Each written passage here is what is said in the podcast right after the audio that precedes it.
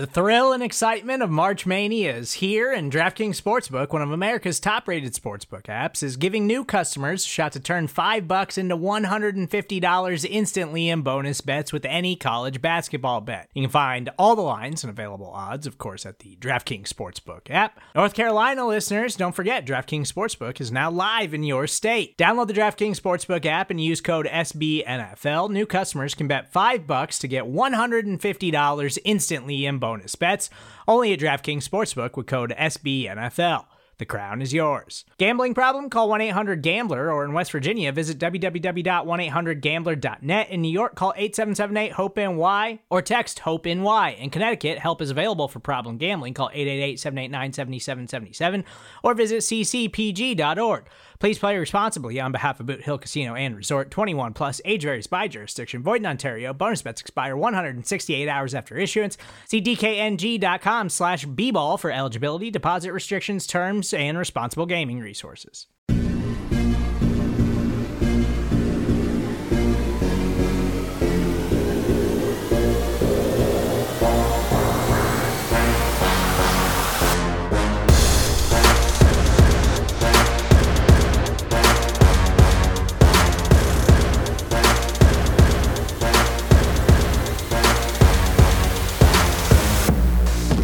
Welcome back, folks, here on Big Blue View. I am Joe DeLeon, joined by Chris Pflum and Nick Falato as we continue our Meet the Prospect series, where we are introducing you to the various draft selections in the 2021 NFL Draft by the New York Giants, profiling these players, discussing their strengths and weaknesses, a number of different aspects of what to expect for these young players that will be rookies next season. Today we will be discussing Azeez Ojulari, the pass rusher out of Georgia, the second round pick that slid to the Giants and was considered to be a great selection by New York. Before we get to that, though, folks, make sure you hit that subscribe button. Head to bigblueview.com for more Giants news and analysis.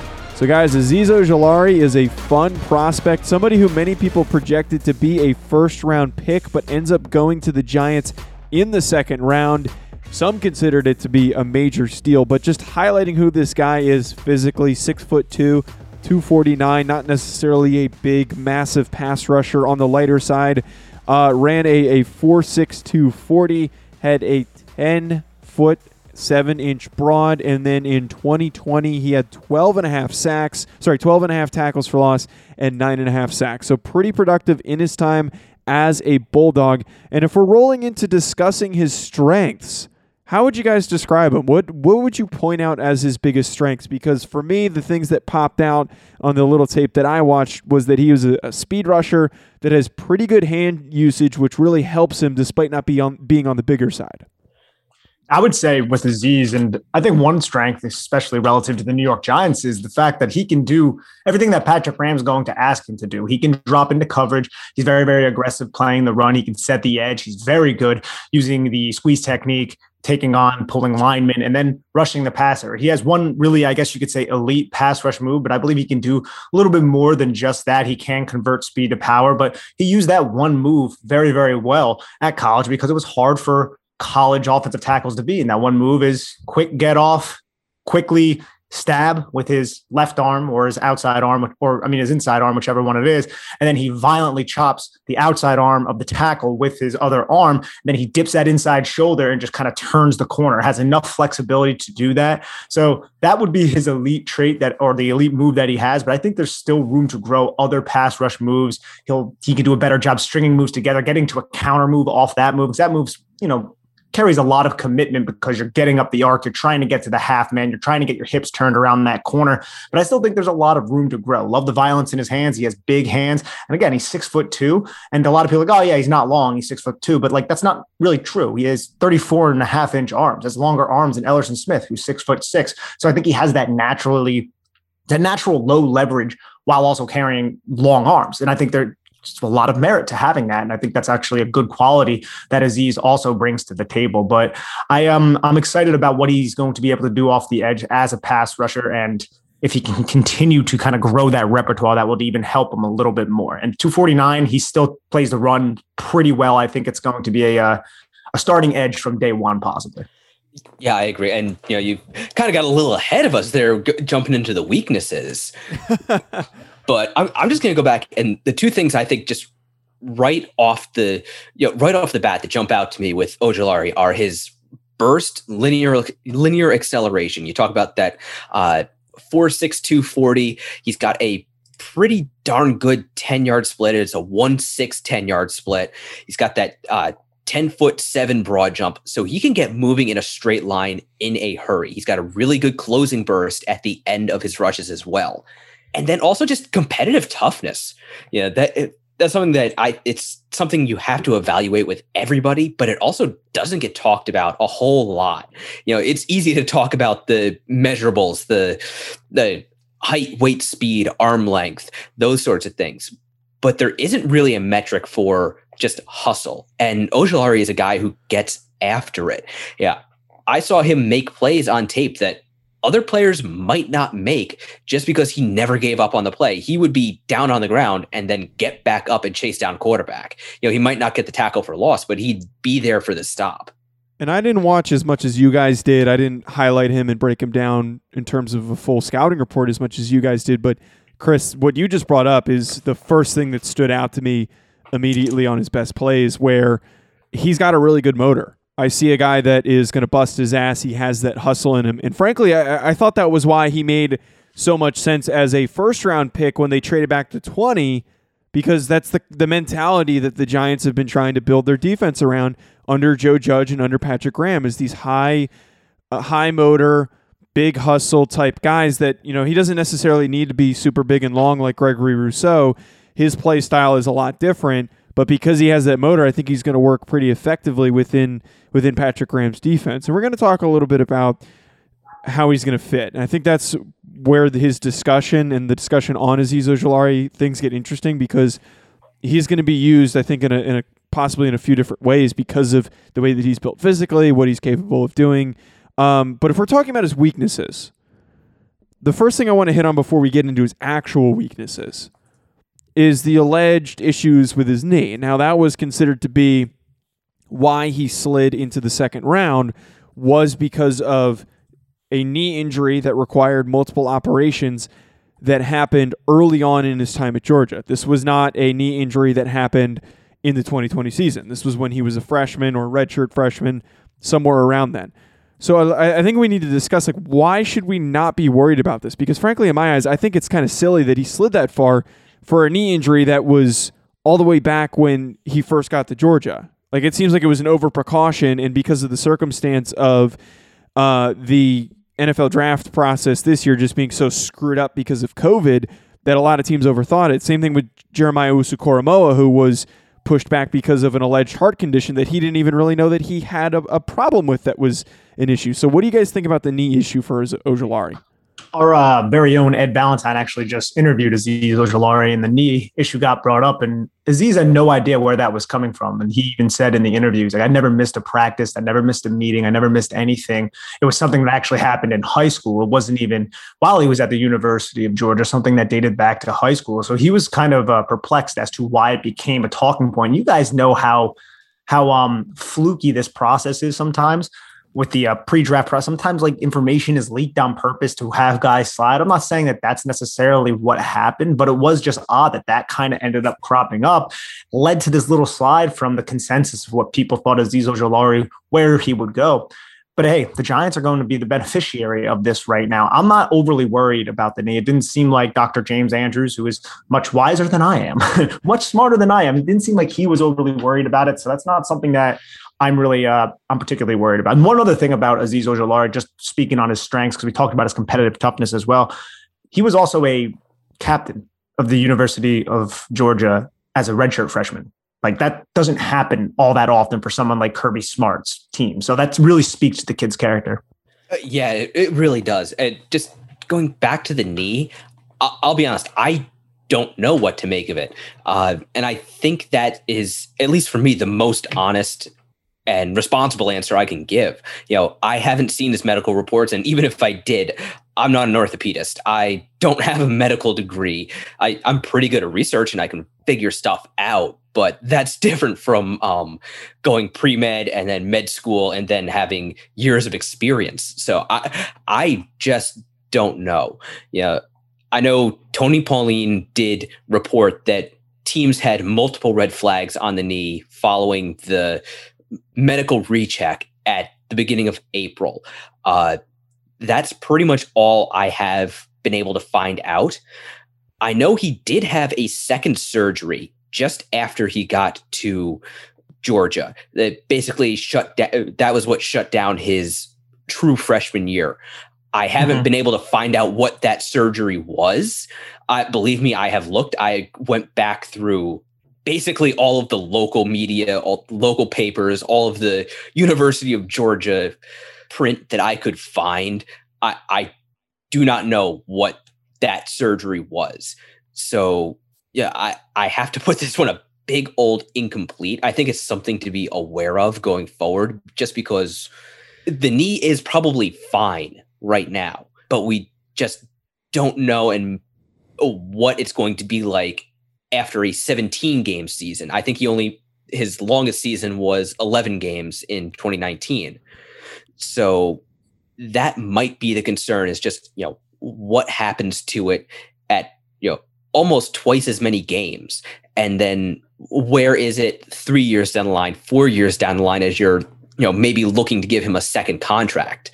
I, I think that could have been what the NFL as a whole was concerned about because you know all of us said that Ojulari would have been a perfectly fine pick at 11th overall. I think we each of us had him as a just based on his tape a top 15, top 20 type player. That sound about fair? Yeah, that's in, somewhere around that, there. Yeah, that was about the consensus. Yeah, but you know the the Giants passed on him three times before they took him, so uh, maybe it was out of an abundance of caution. But I feel like it's something to at least be aware of, even if it's fine right now. And honestly, the this might be a conversation that we'll forget about pretty quickly. But as you pointed out, as he gets into his mid mid to later twenties, that could be where it actually crops up and ends up disrupting his career. So this could be something that we completely remember. Oh wait, remember Azeez Ojulari's knee, and hopefully that's not the case, and he's completely healthy, which it sounds like things hopefully should be fine for Azeez Ojulari. Separate from the knee, though, if we're talking about this guy as a prospect, what are his deficiencies as a football player? Nick, what do you what do you think about Ojulari? I would say deficiencies as a football player is the ability to string some more moves together, be more adaptive of this pass rushing arc, get to that counter move quickly, maybe be a little bit more instinctual with reading what the offensive tackle is doing. And again, a lot of that is kind of predicated on the fact that that one really go-to move that he used is a move that's a little bit hard to counter off of when you really sell it up the field because then you're going to have the tackle's momentum really going that direction. I think one move maybe you can pull off off that would be a hump move if you use that same inside arm that you used to stab to just kind of put your forearm underneath the offensive tackle's inside arms shoulder pad and kind of lift up if he was able to do that and really convert that's converting a lot of speed to power in those kind of scenarios. Possibly he could do that but i mean I'm, i feel like i'm nitpicking a bit with that but I, I did come away from this film being like whenever he was stopped with that go-to move it was like he was eliminated from the play. And you would like for that not to necessarily be a thing. Yeah i saw a lot of the same thing. If if that initial stab got countered by the tackle, if they were able to absorb that or get their hands on him first, which is easier said than done because he does have those long arms and that really good burst. But if the tackle was really prepared for it, it, it would be like it, he's kind of like a, a car that got high centered. He didn't have anywhere to go. He would just be hung up and then you know, the, the, play would more or less be over. Yeah, I'm with you. I'd like to see him really develop a a good counter move. You know, maybe kind of like the uh, like a Dwight Freeney spin move. You know, go back towards the inside, get the get the tackle committed to defending that outside shoulder, and then go back in through the B gap. Maybe something like that could be useful in his arsenal, or maybe use a little bit more power with a, a long arm because he does have that natural leverage. And then, you know, one other thing, just what we're nitpicking, I did see him pop up at the beginning of reps a few times, not often, but when he did, it was noticeable. And he does have that great natural leverage at six two, but when he kind of stands up and doesn't keep his pads down, he's still a, a 250 pound defensive end. Uh, there are a lot of tackles who have 50 or 70 pounds on him. And that was when they could really control him. Right. That that's something that you have to consider to be concerning when you have a smaller pass rusher. You can't be popping up when you're a few inches shorter than most tackles. So that's definitely a concern if even if it's not often that he does it. That's something that needs to be noted for Ojulari that he'll probably need to focus and work on uh, improving throughout his career and, and as a rookie in the NFL. We're going to talk about his potential impact in 2021, how we think he might be used. Before we do, though, we're just going to take a really short commercial break.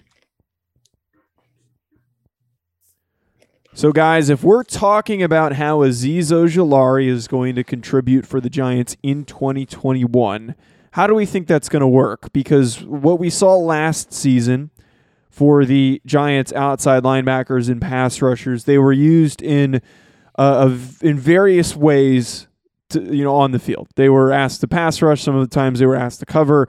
Not necessarily a, a strict hand in the dirt type role for for pass rushers. So when you see Azeez Ojulari, what do you think Patrick Graham is going to do with him, and also maybe what kind of in, like actual impact? Like, do we think he's going to get a ton of reps? Do we think he's going to push himself to the top of the the pass rush group, or is he going to slowly work his way in?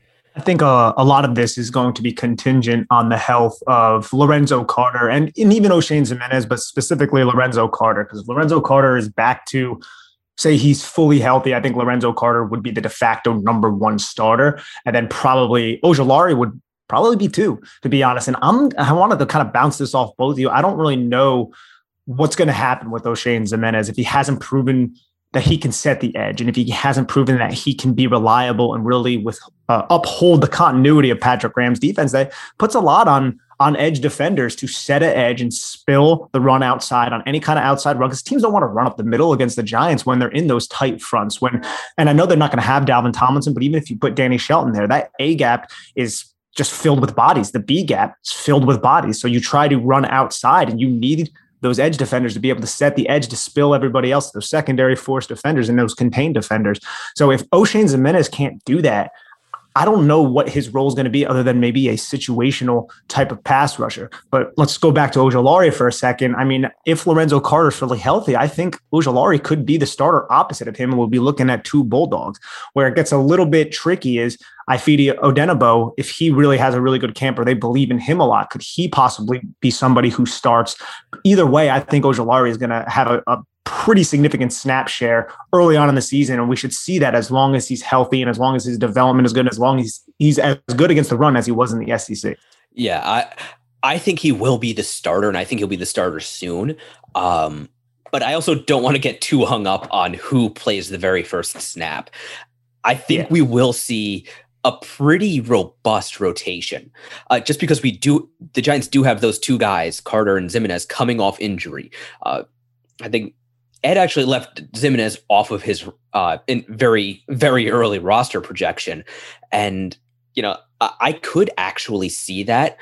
Uh, maybe less because of what he showed in his rookie year and what he showed before getting injured, but just because you know shoulder injuries are tricky for linemen and defensive linemen in particular. You know, Justin Tuck was never really the same after Doug Free tripped him and he messed his shoulder up back in what was that uh 2010 yeah those shoulder injuries they can have a lasting effect on these guys.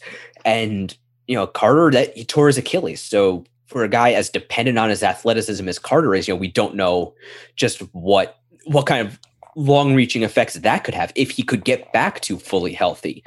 So i think we are going to see a, a really good rotation and Graham mixing and matching guys, maybe even breaking out three pass rusher sets, four pass rusher sets, even, you know, maybe like a full house, you know, four aces full house type set where you get all of these edges and Leonard Williams out there as the sole hand in the dirt defensive lineman and just get after the passer with speed.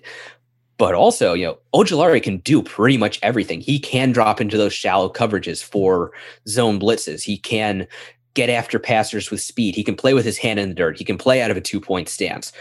So when you ask what his role could be, I, I would just say yes.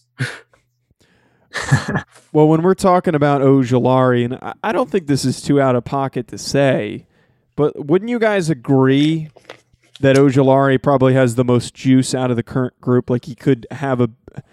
When I say juice, I'm I'm talking in terms of like what he's capable of doing. And I'm not trying to knock any of the other guys, but I just think that the potential that Ojulari has, barring being fully healthy, compared to the other guys in the group who haven't really been that productive. Would you guys agree that Ojulari has that potential to really turn himself into the lead guy of the group? I would say so. I mean, again, Lorenzo Carter, I think, is the uh, is the one guy where it's like, yeah, if he's fully healthy from an Achilles injury, which is brutal, then I think Lorenzo Carter could have maybe even a higher upside than someone like an Azeez Ojulari. But because he's still like what 25 years old, Chris, he's still yeah. young, Lorenzo Carter, and he has really good bend. He, he's you know built like an Adonis. He's somebody who has not reached the potential that he could quite yet. And again, a lot of it was because of the injury. But I, I think you're onto something, Joe. When it when it comes to Azeez Ojulari, I think yes, he probably does have the the highest potential with that X factor being a healthy uh, Lorenzo. Yeah, I would say just as a natural pass rusher, Ojulari has it for me. Like I'm a big fan of Lorenzo Carter. I really like him. I liked him from you know back before he was drafted. You know, I remember tweeting out that you know he during the combine that year Carter was one of the three linebackers the Giants just had to pick uh, based on his incredible athleticism. Just the problem is he's I don't know that he ever really flipped the switch in terms of translating his burst, his bend, his length, all of those raw tools into being an edge and he was he's always looked a little bit better to me as a space player than just a get after the quarterback pass rusher. So I, I think just that natural knack for getting after the passer, Ojulari has that.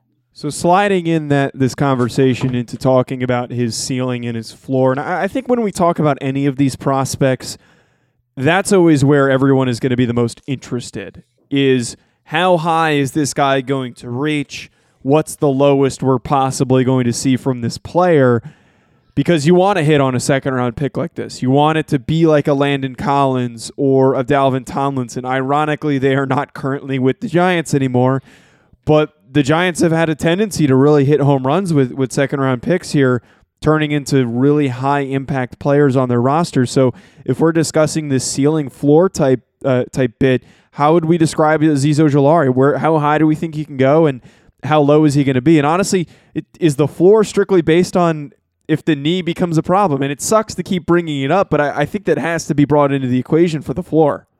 Yeah, I kind of want to do this exercise without the knee, to be honest. Right, in terms, I would I would encourage that. I was going to yeah. say I would probably encourage ignoring the knee because like that's such a a damn wild card that we can't really fully project with that in there. Yeah, so I would say the, ceiling for Azeez Ojulari is potentially by year three, you're hoping that he's hovering around those double digit sack numbers. That's what you really want, and possibly even getting up to, you know, 13. But that's still a high ceiling for him to reach because, as Chris and I have alluded to, he still needs to kind of refine his pass rushing process, I feel like. And I don't believe that's necessarily being too, too nitpicky. You do want to see him have that second move that he can kind of build off of that first move, like we spoke about. And the floor, I don't expect Azeez Ojulari to be some sort of bust. I think he's going to come in here and with the tutelage of Patrick Graham, the, the stunts and the twists. I think he may be able to get some easy sacks like that, some cleanup sacks, also be a sound backside pursuit run defender as well as a good front side run defender. So I think the floor, I don't want to say it's high, but I don't think it's super low either. So I think it would just be a situational pass rusher in year one that gets, you know, four four sacks or something, maybe three sacks, which we'd be like, oh man, we would have liked more than that but it didn't necessarily materialize. I should say probably that's by year three. But if, if Azeez Ojulari isn't getting to like, you know, six, seven sacks a season by year three, then ultimately we're probably going to look back on this and be like, yeah, he's not living up to the potential that we would have liked, unless it's, of course, due to injury. Yeah, I think that's fair. Yeah.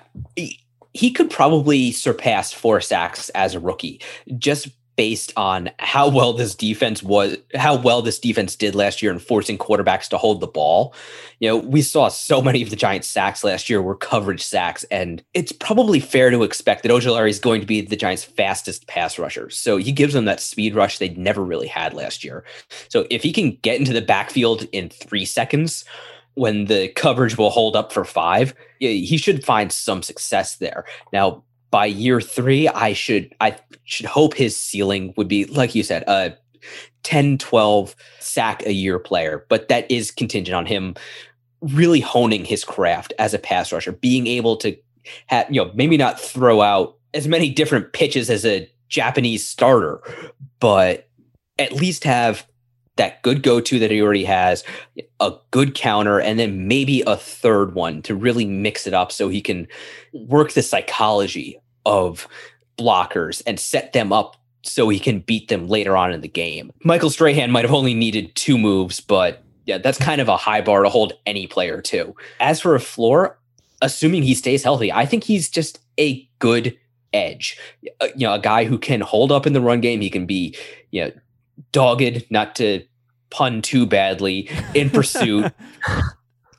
and, you know, even if he isn't a consistently dangerous pass rusher, just be a good pass rusher. We said before we did this, we weren't going to make any stupid comps, but I've got two in my head that I just have to throw out there. You know, the first one is, as a ceiling, maybe an, an Osi Umenyiora type player. You know, a guy he's might just be a one trick pony, but goddamn, that's one hell of a good trick. And then as a floor, Mathias Kiwanuka, a guy who is a good, solid, versatile edge player. He might not be your primary pass rusher, but he's a guy you don't hate to see on the field. Actually, uh, I think that's unique, and I love the fact that you stuck to the New York Giants to, to pull the comps right, out. Right, right.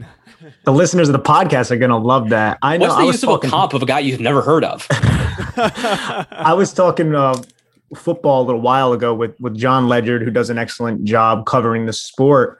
And he brought up Azeez Ojulari, and, and I also saw him tweet about this as well. And he made the the comp to Yannick Ngakoue. And I would say that I see it to an extent. I think Ngakoue is a little bit more flexible in his lower half, yet Azeez Ojulari is a little bit better at embracing physicality and and playing the run. So I think that's what it is. But I think it's mainly just because in college, Azeez frequently attack the outside and frequently attack the outside. That's kind of what you and I were talking about, Chris. We want him to maybe develop a little bit some moves to attack the inside because you alluded to it a little bit earlier, man. You want to be able to set up moves. You want to be able to, hey, I'm going to keep attacking the outside. And then you get that tackle, like we saw with Andrew Thomas, cheat up the pass rushing arc a little bit and then what does that what does that allow you? That allows you to just go inside. And that's something that I don't feel like we saw a lot of in college. So hopefully he develops the ability to kind of play that mental gymnastics with offensive tackles in the NFL. Yeah, I, I always do kind of liken being a pass rusher to being a starting pitcher where you need at least you definitely need two really good pitches and it helps to have a third and a fourth so you can really work the offense and set them up and get them looking the way you want and then win the chess game maybe later on on a key third down where okay they they, they assume you're going to use that stab and swipe go hard up the field and then all of a sudden you're juking in through the b gap and you got a free run at the quarterback.